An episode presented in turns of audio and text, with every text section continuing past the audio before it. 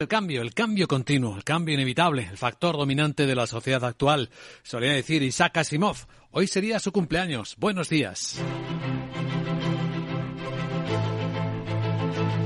Aquí comienza Capital, la bolsa y la vida. Y empezando el nuevo año 2023, las noticias que nos acompañan apenas cambian el escenario de incertidumbre bolsas que dejan atrás el peor año desde 2008, la incertidumbre que trae la posibilidad de que un tercio del mundo, lo advierte el Fondo Monetario Internacional esta mañana, viva este año, sufra este año la recesión.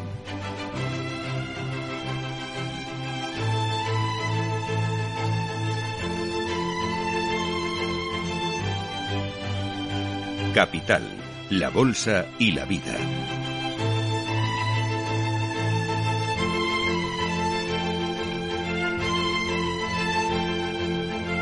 Luis Vicente Muñoz.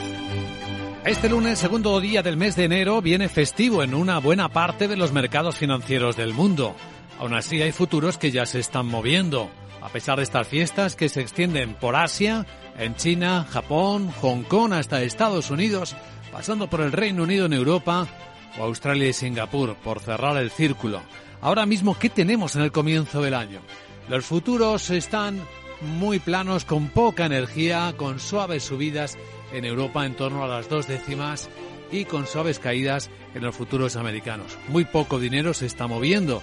Estamos todavía en zona de descanso, pero se están publicando datos y su volatilidad trae incertidumbre. Hoy es un lunes de estos de PMIs adelantados del mes de diciembre, en los que el tono negativo ya está presente en el lado asiático, los de China, los del sector industrial, Estamos viendo tercer mes de consecutivas caídas en 47 la lectura. También en Corea del Sur, el PIB con el, el PMI con lecturas mínimas de seis meses. Enseguida lo vemos.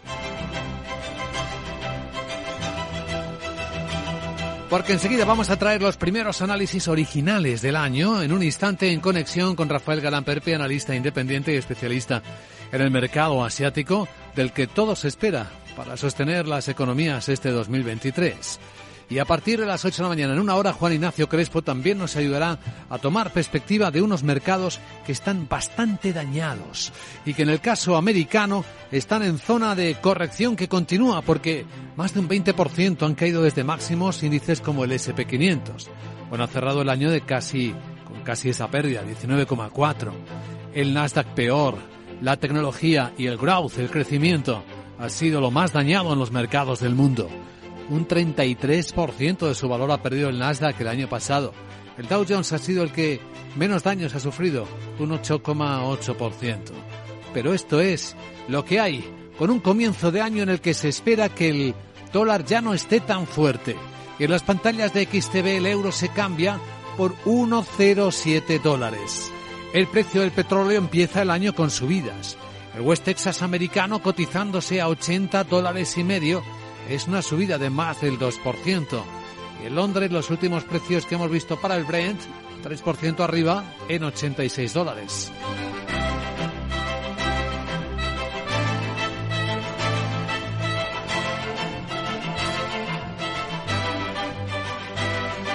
Estrenamos año, estrenamos también presidencia sueca de turno de la Unión Europea. España será la presidenta de turno del segundo semestre del año. El nuevo año trae un nuevo socio al euro y también al acuerdo Schengen de libre circulación de personas y de eh, capitales, de circulación de dinero. La presidenta del BCE, Christine Lagarde, ha dado la bienvenida a Croacia. For us at the ECB, para nosotros, dice, para el BCE, este día de Año Nuevo es especialmente importante. Damos la bienvenida a un nuevo miembro de nuestra familia. Croacia. Bienvenida.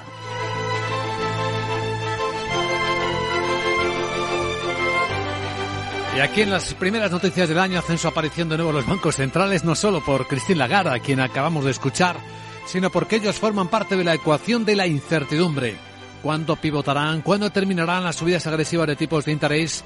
La verdad es que la inflación no da tregua, como estamos viendo en los últimos datos, lo que le lleva a la presidenta del BCE a insistir en su mensaje.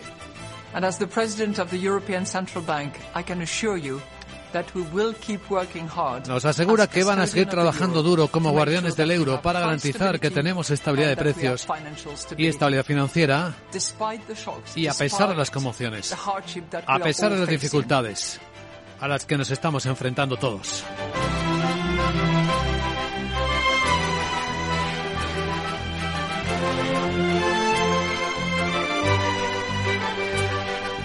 En Europa este año que acabamos de empezar va a ser también el de la reforma de los sistemas de pensiones. Ahora hablamos del de España. Por cierto, los pensionistas, y es una de las novedades de hoy, ya aplican desde este mes una subida de las pensiones del 8,5%. La reforma de las pensiones de los sistemas van a recorrer toda Europa, empezando por Francia, y ese ha sido uno de los elementos del discurso central de Año Nuevo del presidente francés Emmanuel Macron.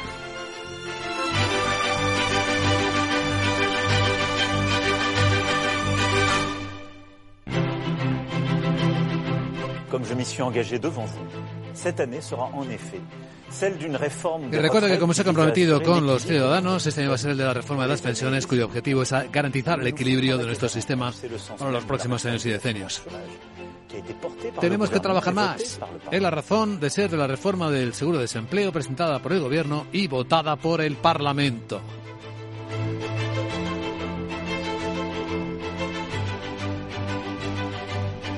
Esa idea de tenemos que trabajar más va a recorrer los países del mundo, los europeos en particular, donde los estados del bienestar probablemente van a seguir menguando.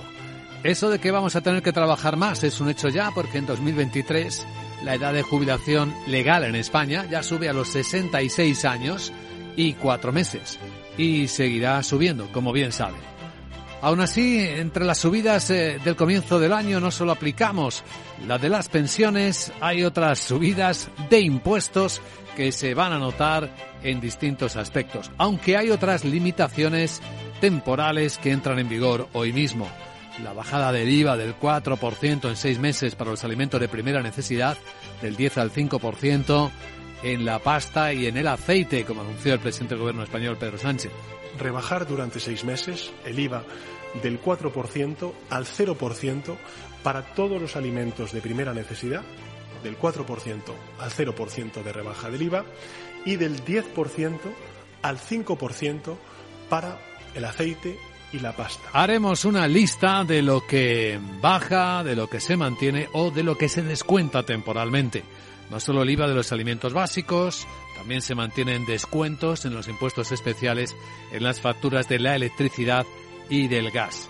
Hay cosas que se mantienen, como el descuento de los 20 céntimos de euro por carburante, pero solo ya para los profesionales del transporte, de mercancías, agricultores, pescadores, para el resto de los ciudadanos no, ya se acabó ese descuento y hay otras cosas que se extienden como el límite al aumento del precio de los alquileres hasta el mes de junio van a prorrogarse por obligación seis meses más. El límite del aumento no va a ser el de la inflación, va a ser solo del 2%. En la gran tertulia de la economía comentaremos, daremos contexto a estas historias de la actualidad con María José Villanueva, con Fernando Zunzunegui y con Julián Salcedo. En el contexto de un mundo que sigue cambiando y que tiene entre sus protagonistas hoy también en particular a Brasil, el país que estrena ya formalmente su nuevo presidente Lula da Silva, aunque para él es su tercer mandato.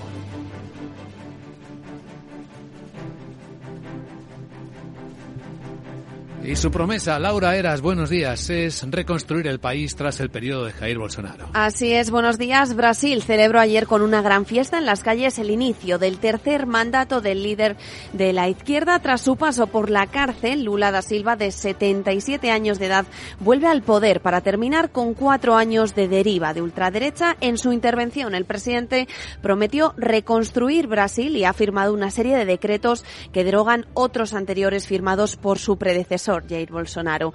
Destaca el relacionado, lo relacionado con la aportación de armas, una norma que Lula consideró criminal y explica que Brasil no puede y no quiere las armas en manos del pueblo, pero sí necesita seguridad, libros y cultura.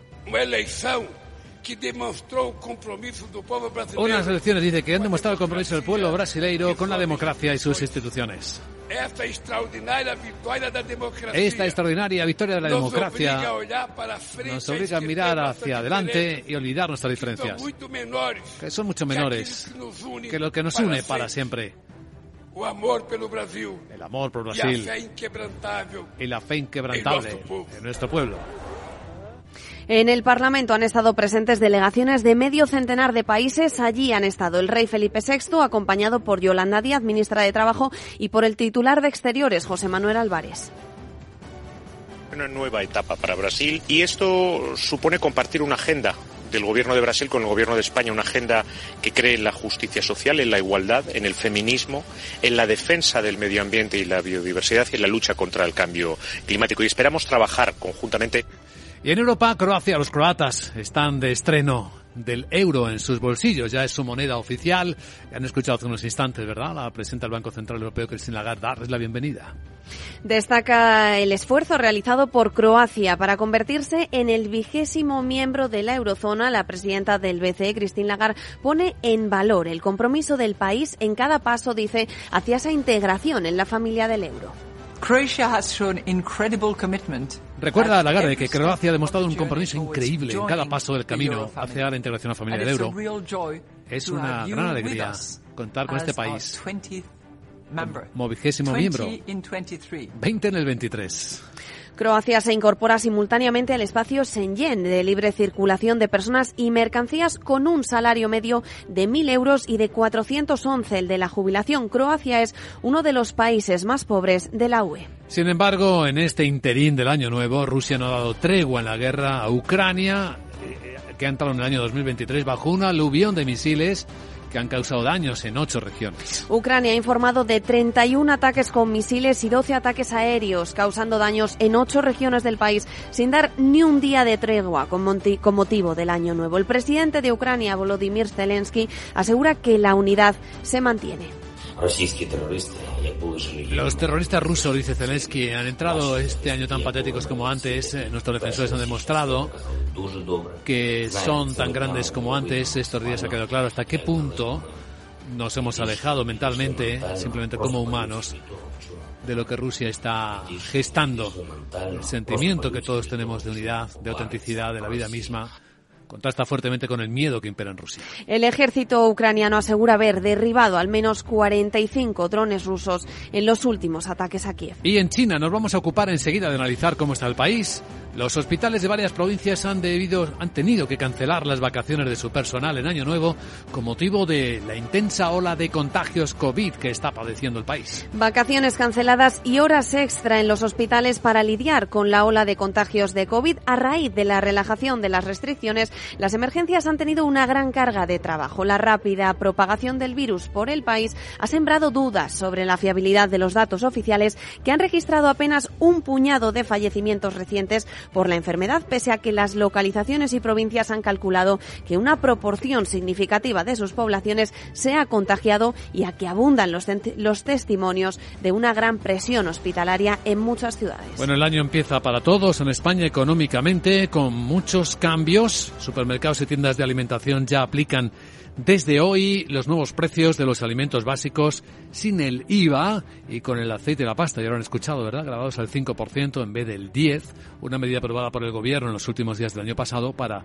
el tercer plan anticrisis. Segundo día del año en el que se aplican las nuevas medidas del Gobierno de, de Pedro Sánchez, un tercer plan anticrisis que contempla la rebaja del IVA a los alimentos, fin de la bonificación de 20 céntimos de los carburantes o prórroga de los impuestos a las energéticas. Un plan de 45.000 millones de euros para paliar el, el impacto de la inflación en los ciudadanos otros seis meses adicionales las rebajas a los impuestos de la electricidad y del gas. Ante la favorable evolución del precio medio de las gasolinas y del gasoil, el Gobierno ha decidido finalizar la bonificación general, que ha tenido un indudable efecto positivo y para compensar la retirada de esta medida general, el Gobierno lo que ha hecho es aprobar medidas de bonificación del combustible dirigidas a los sectores más afectados por la evolución de los carburantes. Estamos hablando de los transportistas, de los agricultores, también de las navieras y de los pescadores. Con respecto a las rebajas bajas en alimentación afectan al pan, las harinas, la leche, los huevos, las legumbres, los cereales, frutas, verduras, pastas. Esta entrará, estará en vigor hasta el 30 de junio, pero estas se revertirán a partir del 1 de mayo de este año en el caso de que la tasa interanual de la inflación subyacente esté inferior al 5,5%. En esta última reunión del Gobierno también se aprobó la prórroga de la gratuidad de abonos de Renfe para cercanías, rodalíes y media distancia y con el nuevo año también hay cambios, subida de las pensiones un 8,5% para las contributivas y un 15% para las que no. El sueldo de los funcionarios se incrementa un 2,5% más una parte variable que, irá, que irá en función de cómo vaya el año. Así será el año 2023 que ha comenzado con el foco puesto en la segunda parte de la reforma de las pensiones y la subida del salario mínimo interprofesional. El diálogo social tripartito entre gobierno y agentes sociales arranca en 2023 con varios asuntos en carrera que no se han logrado cerrar antes de, finalizar el año 2022.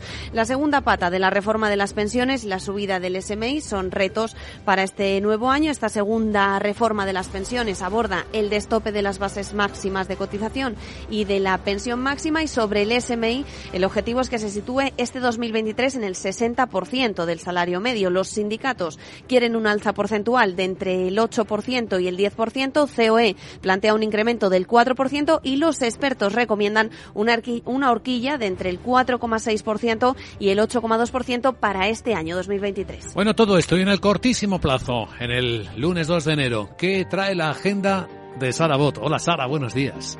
Buenos días Luis Vicente. Feliz año. Espero que el 2023 nos traiga salud, amor y menos inflación que tengo roto el bolsillo. Para empezar el año te cuento las novedades. Hoy se publican los datos de PMI del sector manufacturero de diciembre en las principales economías. Portugal da a conocer la confianza del consumidor y empresarial de diciembre. Francia emite deuda a 3, 6 y 12 meses. En España, fabricantes y distribuidores difunden datos sobre la evolución de las matriculaciones de vehículos al cierre de 2022. Esto es todo por hoy. Que tengas un feliz día. Gracias. Igualmente, querida Sara. A continuación en Capital Radio. Vamos a situar en Capital Asia cómo está empezando el año en los mercados que están abiertos muy pocos, pero sí se están publicando datos que ya nos dan pistas de cómo vienen las cosas.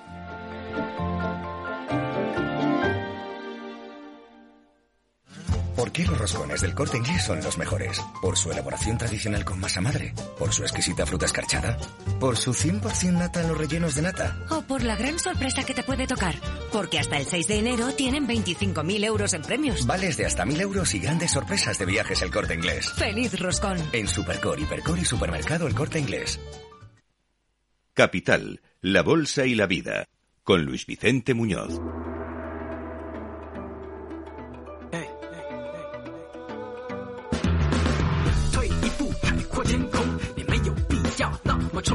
Esto es Capital Asia, revista radiofónica de lo que está ocurriendo por este lado del planeta, donde han empezado a cotizar algunos mercados, poquísimos, la verdad. Porque los chinos están cerrados, los japoneses bien, los australianos igualmente. Corea del Sur es de las pocas bolsas grandes que está abierta y ha empezado el año con caídas ligeras de cuatro décimas. Precisamente aquí en Corea del Sur se ha publicado uno de los primeros PMIs del año. Son datos adelantados del mes de diciembre ¿Y cómo vienen, Sandra Torrecillas? Buenos días. Buenos días. Pues la verdad es que no muy bien. Aquí tenemos ese PMI de Corea del Sur que se ha contraído por sexto mes consecutivo en diciembre. Eh, la recesión económica mundial, la huelga de camioneros locales que hemos venido aquí contando en este espacio, pues han provocado ese descenso en el PMI, la mayor caída de la demanda en dos años y medio y el descenso desde 49 hasta 48,2. Si miramos por dentro lo que ha sucedido en esos subíndices muestran que la producción en Corea del Sur se ha, se ha contraído por octavo mes consecutivo, los nuevos pedidos por sexto mes y los nuevos pedidos de exportación por décimo mes consecutivo. Los tiempos de entrega de los proveedores han sido los menores desde el mes de junio, ya que los camioneros de Corea del Sur, recordamos que se declararon en huelga por segunda vez en 2022 eh, durante ese mes de diciembre. Eh, bueno, pues esto Corea del Sur, pero los datos más importantes de PMI que ya se han empezado a publicar han sido, eh, están siendo en todo Asia. Los últimos datos de China tienen que ver con la producción de las fábricas. Pues sí, ahí tenemos ese PMI que se ha contraído en diciembre por tercer mes consecutivo al ritmo más brusco en casi tres años. El índice PMI ha caído desde 48 hasta 47, aunque la cifra está en línea con lo que estaba esperando el consenso del mercado. La caída se debe sobre todo a que han repuntado las infecciones por coronavirus eh, eh, después de que China haya eliminado las restricciones más estrictas en materia de COVID a principios de mes y eso ha afectado a, las a los trabajadores y a las cadenas de producción. Los analistas dicen que el aumento de infecciones podría causar escasez temporal de mano de obra y mayores interrupciones en las cadenas de suministro. Algunos consultores eh, están señalando que la mayoría de las fábricas chinas están muy por debajo de donde deberían estar eh, para los pedidos para este año, algunas al 50% y otras incluso por debajo del 20%. Tenemos también el dato de PMI del sector servicios. En este caso, fuerte descenso también desde 46,7 en noviembre hasta 41,6. Porque la información oficial sobre contagios de COVID en China sigue siendo casi increíble casi ridícula diría yo, pero bueno, este lunes la cifra oficial de fallecidos es igual eh, que en los últimos días y semanas, como venimos contando a esta hora.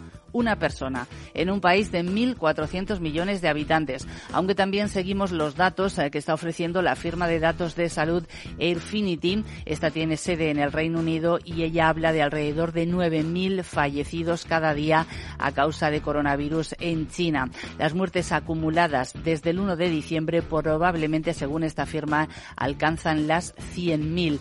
Dice que el pico de contagios podría tocarse el 13 de enero con 3,7 millones de infecciones diarias. Esta información pone en contexto una de las principales incertidumbres con las que comienza el año, la situación en China por el COVID y por lo importante que es el peso de la economía china en el mundo.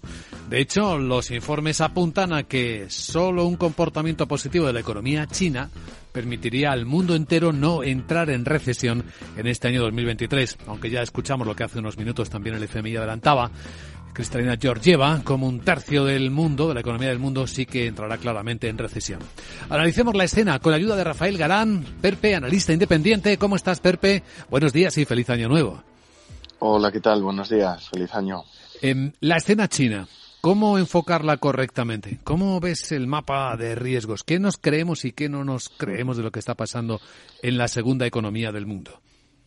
Sí, bueno, yo creo que la reapertura eh, no la esperábamos de esta forma tan, tan brusca, eh, con lo cual están siendo momentos todavía bastante inciertos. Por supuesto, esa falta de datos pues hace que pensemos que, la situación es algo peor de lo esperado. Yo personalmente sí que conozco bueno, pues prácticamente todo el mundo eh, contagiado en estos momentos, incluso sus familias, con lo cual bueno pues eh, vamos a ver todavía datos eh, bastante negativos en el aspecto económico, como comentabais ahora.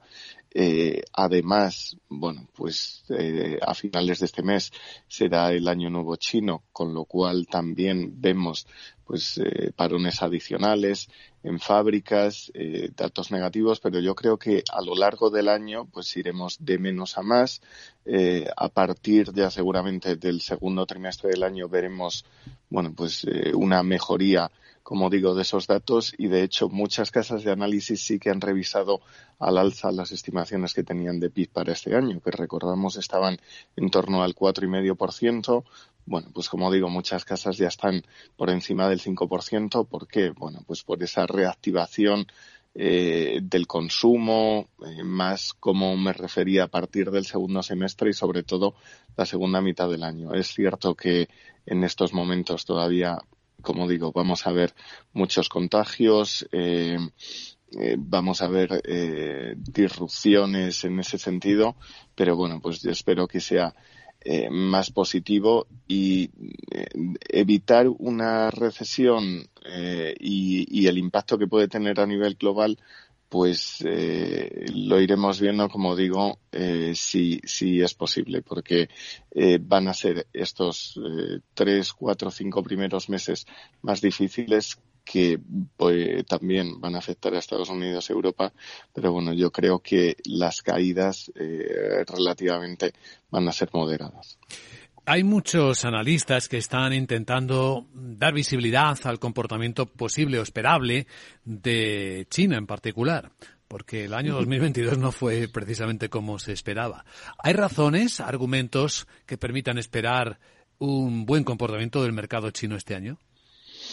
Bueno, yo creo que va a haber eh, como digo, una mejoría, pero a partir de eh, meses eh, posteriores. Y luego, bueno, pues yo creo que por parte del gobierno sí que va a haber ciertos apoyos, como también vimos en el 2022, que si en ese momento las restricciones pesaban más que los eh, apoyos o las medidas, eh, pues en, términos fiscales y, en términos también, bueno, pues de bajada de tipos de interés, eh, recorte del ratio de reservas, que son, bueno, pues al final estímulos a la economía. Este año sí que esa mezcla, como digo, de, de, mejoría muy probablemente del consumo a partir de un momento mezclada con estas políticas monetarias y fiscales sí que va a hacer que el mercado chino mejore. Yo creo que eh, hay una gran parte descontada o prácticamente ya todo está descontado. Sí que hemos visto, bueno, pues que comparativamente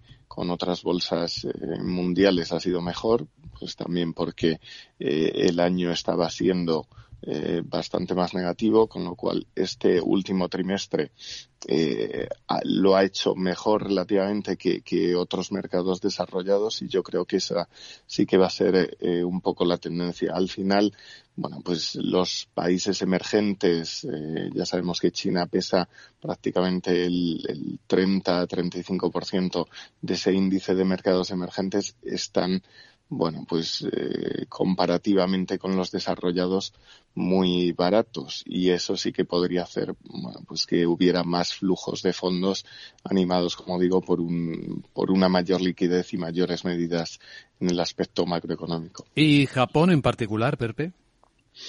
Bueno, pues la situación de Japón eh, yo creo que eh, también va a ser algo complicada, pues como digo, en esta primera mitad del año es un país eh, exportador eh, que depende en gran parte de, lo que sucede en China cada vez más, del consumo interno de China, pero bueno, pues al final eh, va a, a, seguir recuperando eh, posiciones. Bueno, el, el mercado japonés es, eh, está muy movido, pues también, como decimos, por, por medidas de liquidez y yo creo que sí va a haber ciertas medidas puntuales y puede evolucionar también favorablemente, pero como digo, también sería más eh, durante y a partir del segundo trimestre del año. Rafael Galán Perpe, analista independiente, gracias por acompañarnos y buen año y feliz año de nuevo también. Perpe, gracias. Muchas gracias a vosotros y feliz año a todos. Feliz año. Ya saben que sobre China ha dicho la directora gerente del Fondo Monetario Internacional, Cristina Georgieva, que por primera vez en 40 años va a crecer a la par o por debajo de la economía mundial, precisamente como consecuencia de su política sanitaria contra el COVID-19. Bueno, y en Japón hay una previsión también, Sandra.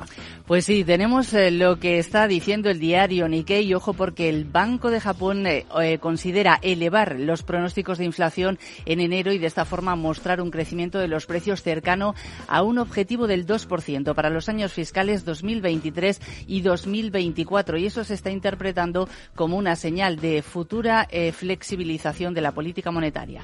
Y bueno, así ha hablado por primera vez en tres años el empleador del japonés para celebrar el Año Nuevo.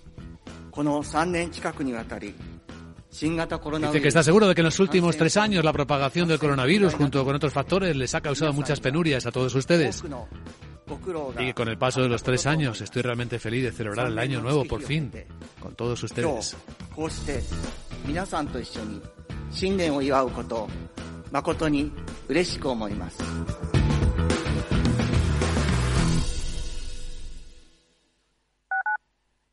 Capital Radio 103.2 en Hospital HLA Universitario Moncloa cuidamos de ti y de tu tiempo con un servicio de urgencias ágil y eficiente las 24 horas, los 365 días del año. Urgencias pediátricas y de adultos con profesionales altamente cualificados y tecnología de vanguardia. Hospital Moncloa, contigo cuando más lo necesitas. Estamos en Avenida Valladolid 83.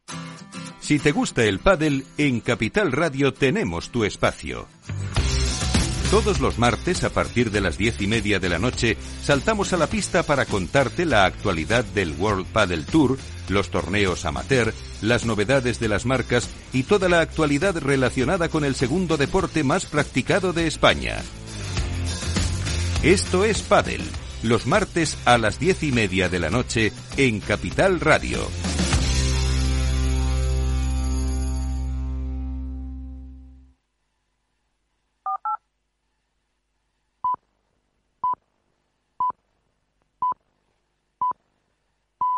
Las siete y media de la mañana, hora central europea, seis y media en Canarias. Decía Isaac Asimov, hoy sería su cumpleaños, que para tener éxito la planificación sola es insuficiente. Uno debe improvisar también. Buenos días.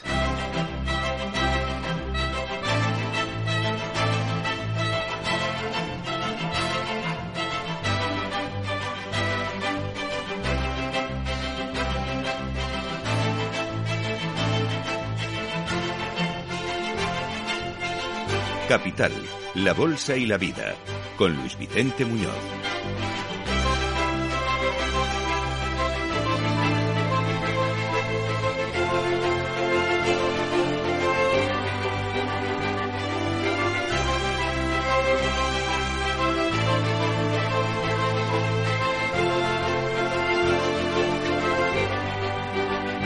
Nuestro programa primero del año 2023 apunta a lo que viene, muy parecido a lo que dejamos atrás, un periodo de incertidumbre marcado económicamente por el impacto de las políticas cero COVID en China, que aún abriéndose y con el aumento de los contagios trae mucha incertidumbre, la continuidad de la inflación o de la guerra en Ucrania. Ni en Año Nuevo han parado los rusos de bombardear a los ucranianos.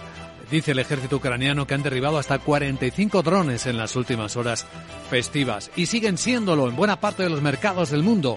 Cerrados los de China, Japón, Hong Kong, Estados Unidos o el Reino Unido en este 2 de enero.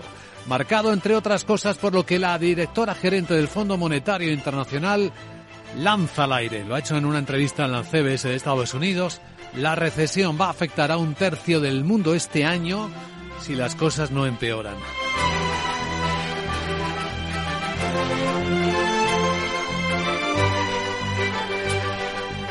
La mitad de la Unión Europea va a estar en recesión este año. Los Estados Unidos pueden librarse. Es la economía más resiliente. Cuidado con China, puesto que su economía y por primera vez en 40 años va a crecer a un ritmo menor que el resto de la economía del mundo y esto puede complicar bastante las cosas a todos los demás que siempre han contado con el impacto, con el impulso de la economía china. Estrenamos en el año un nuevo miembro, por cierto, en la zona euro, Croacia. E Para nosotros, decía hace unas horas la presidenta del BCE, Cristina Lagarde, este año, es, este año nuevo es especialmente importante porque damos la bienvenida a un nuevo de nuestra familia, Croacia. Bienvenida.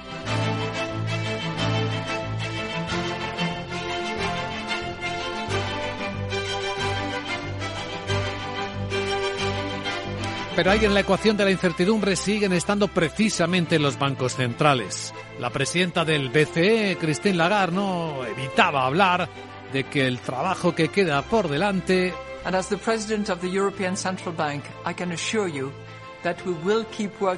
y nos aseguraba que van a seguir trabajando duro como guardianes del euro para garantizar la estabilidad de los precios y la estabilidad financiera a pesar de las conmociones, a pesar de las dificultades a las que nos estamos enfrentando.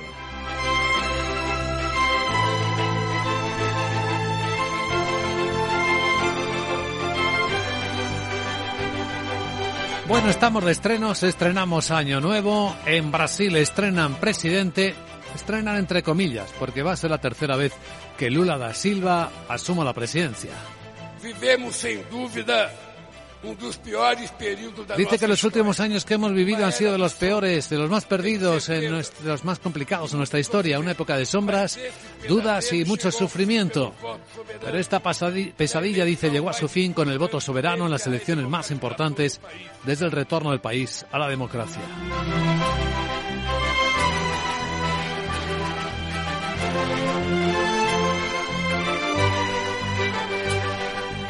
En Europa el año va a estar marcado por la recesión en muchas economías y por las reformas.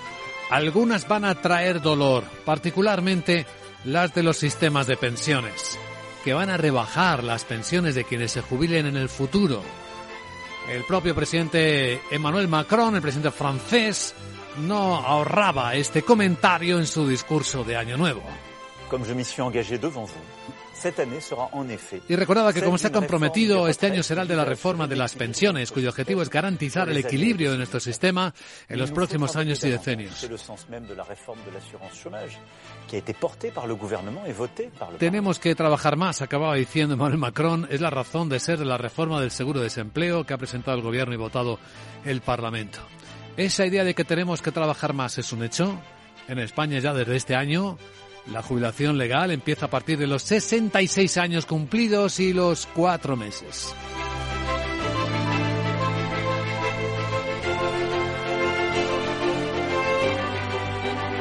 en el cambio del año, las cosas que han cambiado en España, pues se incluyen una subida de las pensiones de promedio del 8,5%. Los pensionistas son los que mejor actualizan su poder adquisitivo de todos los ciudadanos. Eh, tenemos eh, cosas que se extienden como la reducción temporal de impuestos especiales sobre las facturas de la electricidad y del gas. Se extiende la rebaja de 20 céntimos de euro por carburante, pero ya solo para profesionales del transporte, de mercancías, eh, pescadores, agricultores, no para los ciudadanos en general.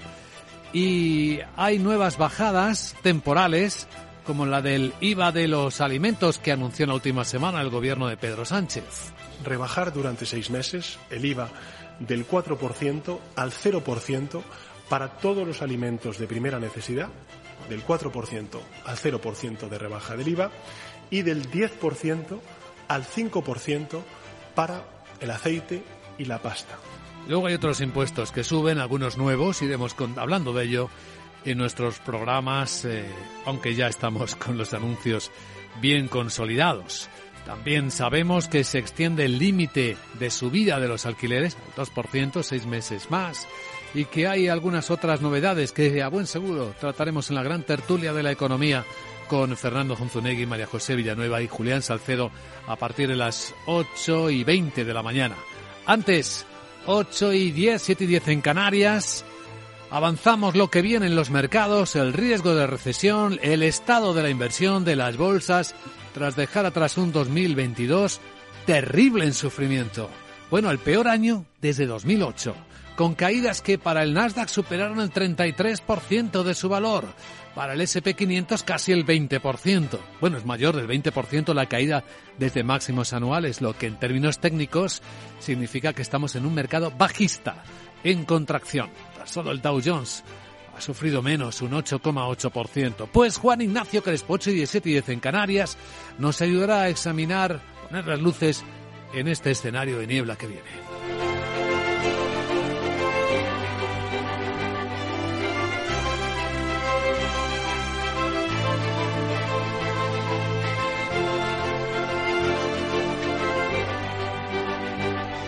Y en un instante vamos a ofrecer ya el primer análisis de preapertura de los mercados de Europa. Podemos adelantar que los eh, pocos futuros en los que hay actividad, y ahí están los europeos, vienen subiendo con poca energía. Cuatro décimas apenas sube el futuro del Eurostox, 15 puntos en 3.800. Los americanos con el mercado americano cerrado, pues eh, nada, no nos dan buenas pistas. Y en el lado asiático tampoco hay muchas referencias. Apenas la bolsa de Corea del Sur entre las grandes está abierta esta mañana y está cayendo cinco décimas. No hay mucho dinero en el mercado. Estamos empezando el año ralentizados, examinando con cuidado esta escena. También hay algunas empresas que son protagonistas con sus estrenos particulares. Hablaremos de ellas en un instante en Capital, la Bolsa y la Vida.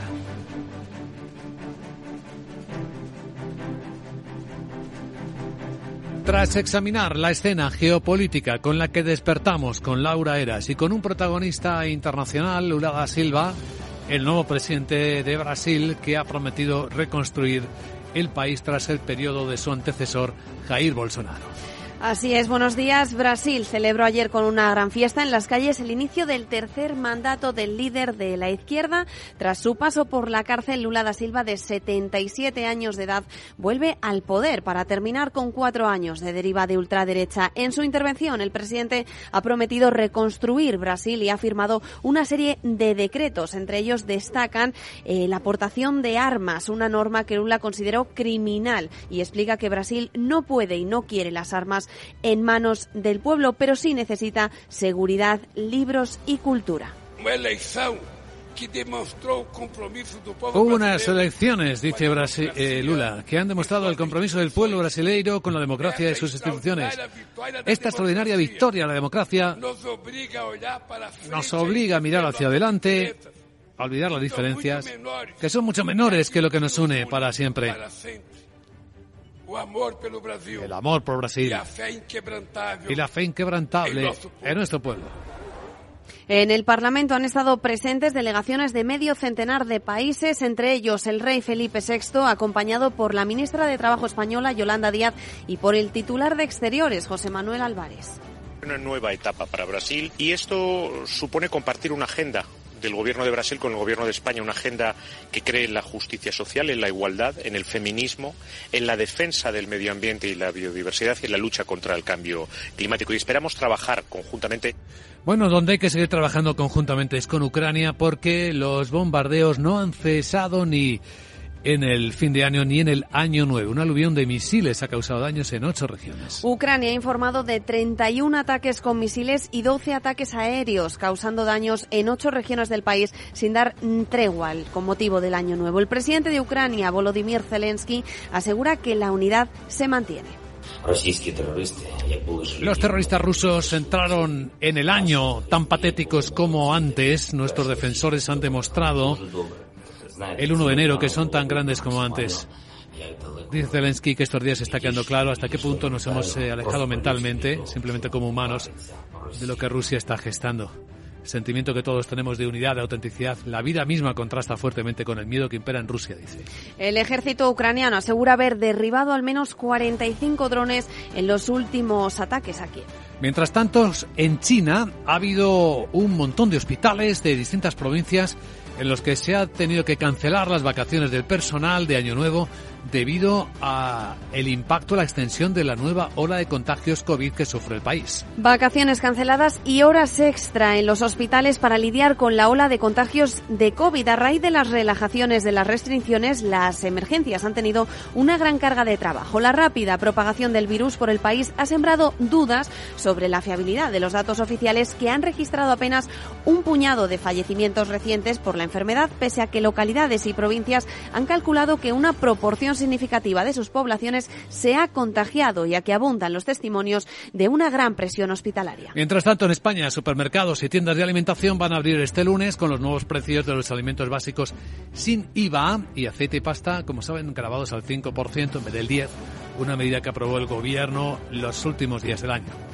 Segundo día del año en el que se aplican las nuevas medidas del Ejecutivo de Pedro Sánchez, un tercer plan anticrisis que contempla la rebaja del IVA de los alimentos, fin de la bonificación de 20 céntimos a los carburantes o prórroga de los impuestos a las energéticas, un plan de 45.000 millones de euros para paliar el impacto de la inflación en los ciudadanos por otros seis meses adicionales las rebajas a los impuestos de la electricidad y del gas. Ante la favorable evolución del precio medio de las gasolinas y del gasoil, el Gobierno ha decidido finalizar la bonificación general, que ha tenido un indudable efecto positivo. Y para compensar la retirada de esta medida general, el Gobierno lo que ha hecho es aprobar medidas de bonificación del combustible dirigidas a los sectores más afectados por la evolución de los carburantes. Estamos hablando de los transportistas, de los agricultores, también de las navieras y de los pescadores en alimentación afectan al pan, harinas, leche, huevos, legumbres, frutas, verduras, aceites, pastas que estarán en vigor hasta el 30 de junio, pero estas se revertirán a partir del 1 de mayo de este año en el caso de que la tasa interanual de inflación subyacente de, publicada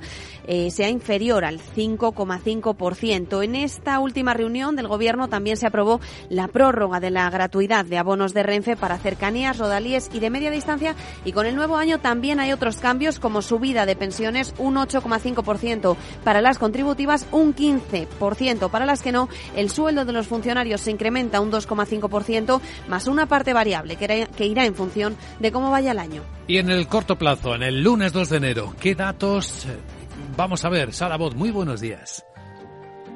Buenos días Luis Vicente. Hoy voy a aprovechar y voy a comer pasta para aprovechar la rebaja del IVA que entra en vigor con el nuevo año. ¿Tú qué vas a comer? Para empezar el día con alegría te cuento las novedades. Hoy se publican los datos de PMI del sector manufacturero de diciembre en las principales economías. Portugal da a conocer la confianza del consumidor y empresarial de diciembre. Francia emite deuda a 3, 6 y 12 meses. En España, fabricantes y distribuidores difunden datos sobre la evolución de las matriculaciones de vehículos al cierre de 2022. Esto es todo por hoy. Que tengas un feliz día. Gracias. Igualmente, querida Sara. A continuación en Capital Radio, las noticias que hoy van a cotizar los mercados de Europa.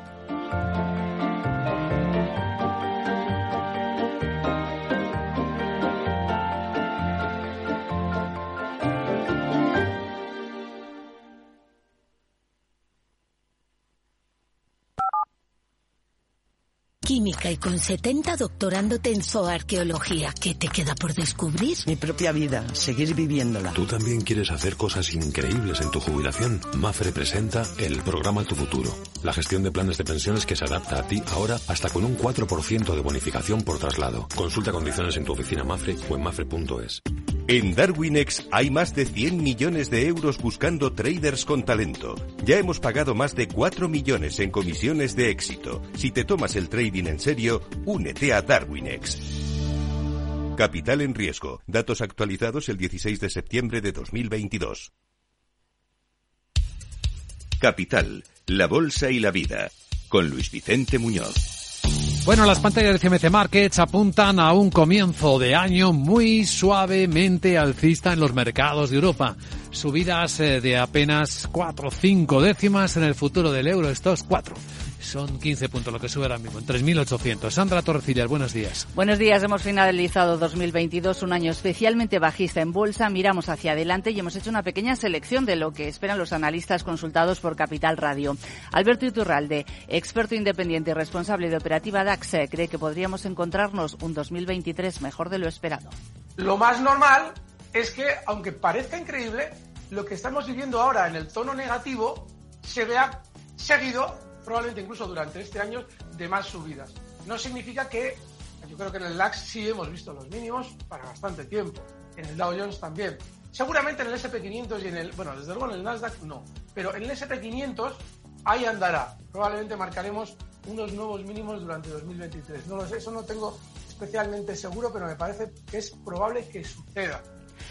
Eh, Roberto Scholtes, jefe de estrategia de Singular Bank, eh, nos ofrece también los rangos en los que espera que se muevan los índices. Van a continuar las subidas de tipo de interés. Esperamos que las curvas de rentabilidad de la deuda se desplacen todavía un poquito arriba.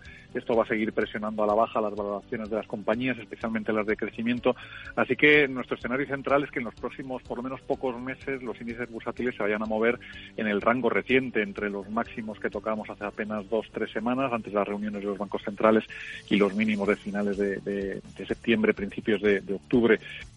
Hoy tenemos festivo en Estados Unidos, en Reino Unido, Suiza, Japón, Hong Kong, Singapur, China, por mencionar algunos casos y eso se va a notar en el volumen. Esperamos también datos de PMI del sector manufacturero y durante la semana importante el IPC de la zona euro de diciembre que podría moderarse y también ventas al por menos. Por cierto, el año nuevo empieza con nuevo consejero delegado en España del Banco Santander, Héctor Grisi. Sí, Héctor Grisi, así es como habla. At Santander, we have a clear mission. Es la voz del nuevo CEO del Santander, Héctor Grisi, un hombre de la casa que conoce el banco por dentro. Sustituye a José Antonio Álvarez y toma las riendas en un momento en el que el banco previsiblemente va a presentar beneficios anuales récord. Entre los retos de Grisi, potenciar la digitalización y controlar la tasa de mora, como apuntan Víctor Peiró, director de análisis de GVC Gaesco, y Álvaro Blasco, director de ATL Capital. La digitalización y el crecimiento de los clientes, ¿no? Entonces yo creo que esos son un poco los retos que, que tiene por delante, que es aplicar esa misma medicina al resto del banco. Seguir muy de cerca el tema de la mora, que podría eh, tener alguna subida eh, el ratio de mora a lo largo del, del próximo ejercicio y no solamente en Santander, sino en todos lo, en todo lo que es el sector financiero eh, en el mundo. Los analistas se ponen el foco además en la cotización, aunque en 2022 ha recuperado el valor eh, que había perdido durante la pandemia, todavía está lejos de los niveles de 2018. Víctor Peiro. Recuperar la cotización porque lleva una evolución mucho más pobre que otras entidades. Es verdad que no está tan afectada a nivel global por la subida de tipos como puede estar una, una entidad local aquí en España, que sí que se beneficia quizá un poco más, pero bueno, tienen que poner los medios para que esa para que esa cotización pues se recupere tiempo perdido. ¿no? Cita clave el próximo 28 de febrero, cuando el Santander celebra el Día del Inversor. Ahí Héctor Grisi podría dibujar las líneas de la estrategia y la política de dividendos.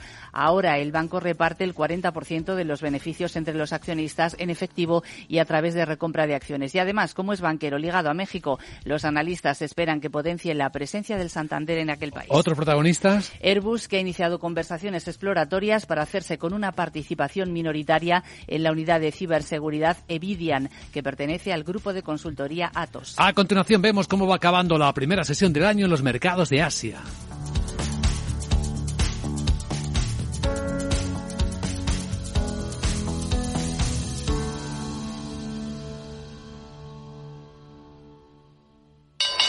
¿Te interesa la bolsa?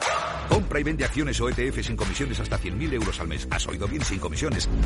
Más de 550.000 clientes ya confían en XTB. Abre tu cuenta totalmente online. Un broker, muchas posibilidades. XTB.com. A partir de 100.000 euros al mes, comisión del 0,2%, mínimo 10 euros. Invertir implica riesgos.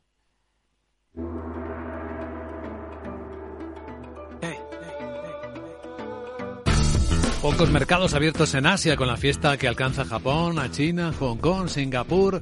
Vemos a la bolsa de Corea del Sur bajar cinco décimas. Ahí se ha publicado un PMI que marca el mínimo de seis meses. También lo hemos visto este indicador del sector industrial en China bajando a 47 puntos, la tercera caída consecutiva. Hoy días de PMI va a ser quizá este tipo de dato el más importante de los que se vayan publicando y de momento, como vemos, en negativo.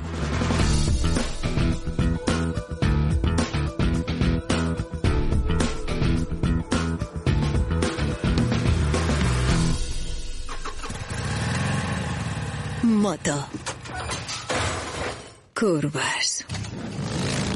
Todo sobre ruedas. Es muy simple asegurarse con el Betia. Simple, claro, el Betia.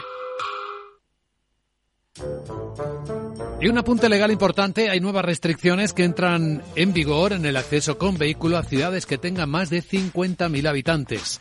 Vamos a verlo con nuestro abogado Arcadio García Montoro. Buenos días, abogado. Buenos días, Luis Vicente. ¿Y de qué hablamos?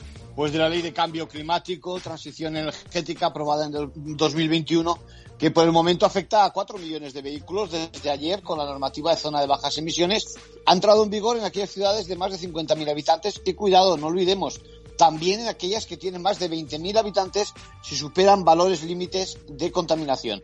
Por consecuencia, las restricciones del área de circulación, de los que se consideran esos vehículos contaminantes, todo el mundo a mirar a ver aquella etiqueta de nuestro, y bueno, y se impone el transporte sostenible en una agenda con miras a objetivos precisos para 2030 y 2050, a pesar de que a corto plazo muchos ciudadanos no pueden permitirse la renovación de los vehículos. ¿Y qué habrá de las restricciones de los peajes urbanos?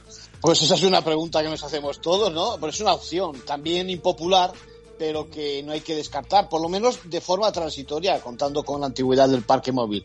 De todas formas, algo habrá que hacer, porque no podemos olvidar que el Tribunal de Justicia de la Unión Europea acaba de condenar a Madrid y Barcelona por superar los valores límites sin adoptar medidas entre 2010 y 2018. Ahora estamos a la espera de conocer las sanciones. Pero aún así hay que reconocer la evolución de Madrid, donde el consistorio no ha tenido necesidad de activar el protocolo anticontaminación en 2022. Sin embargo, en Barcelona se habla de una tasa de 4 euros. En conclusión. Bueno, pues con tasas o sin tasas, a pesar de más multas, por saltarnos la norma y que aumenten las, las restricciones, la realidad es que viene marcada por la antigüedad de nuestro parque móvil y el complejo panorama económico de los conductores que no tenemos respiro. Hmm. Gracias, abogado.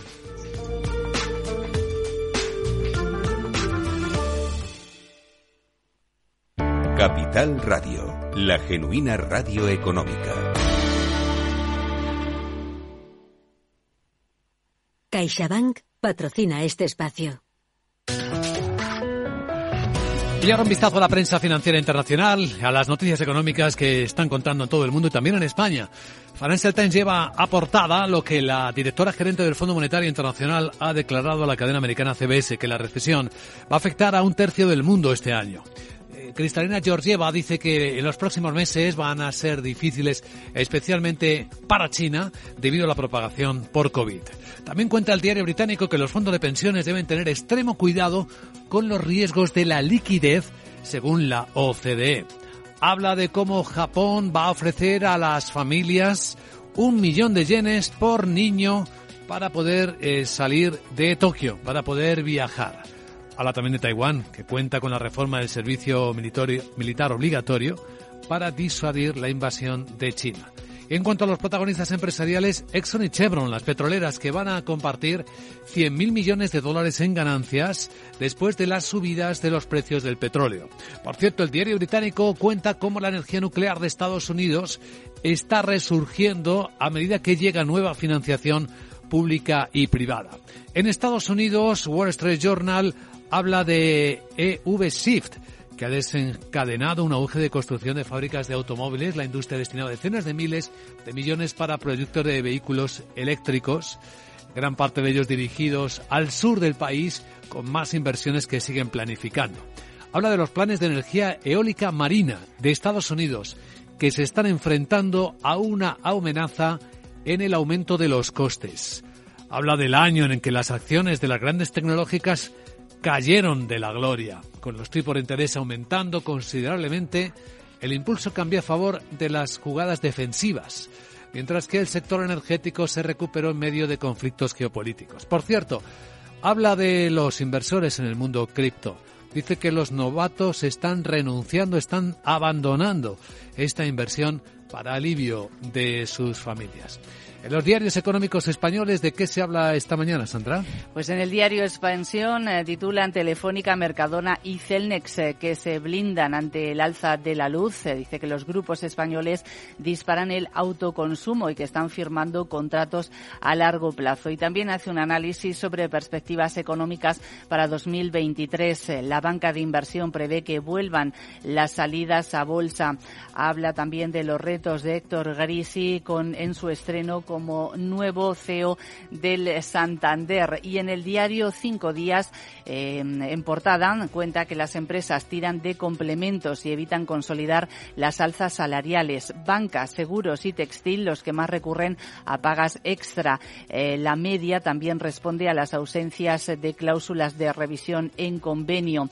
Habla de que gobierno y comunidades autónomas liberan un tercio de los proyectos de renovables atascados. Las declaraciones de impacto ambiental pendientes se aceleran y también que el concurso de acreedores de autónomos se disparan. Calcula que podrían cerrar en el año hasta 15.000 negocios minoristas y las viviendas registran su última subida de precios antes de empezar a caer. Además, cuenta la agencia Europa Press que nueve presidentes autonómicos van a subirse el sueldo en 2023, al igual que Pedro Sánchez y su gobierno habla de cómo Barcelona ha escalado a la sexta posición del ranking mundial de las mejores ciudades del mundo de destinos urbanos.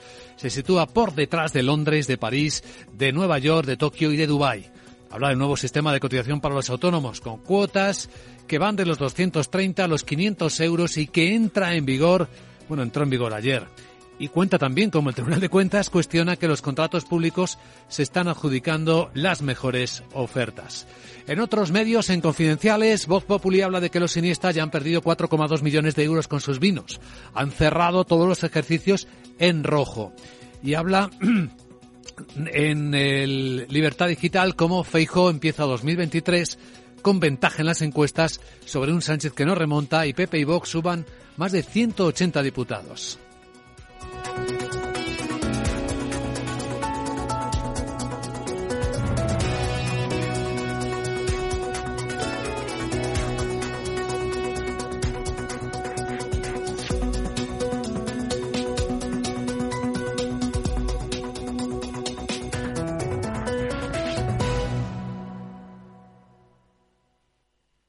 CaixaBank ha patrocinado este espacio. Capital Radio 103.2 Información, análisis, previsiones, recomendaciones, todo lo que necesitas saber para tomar tus decisiones de inversión en Mercado Abierto, de 4 a 7 de la tarde con Rocío Arbiza, Capital Radio.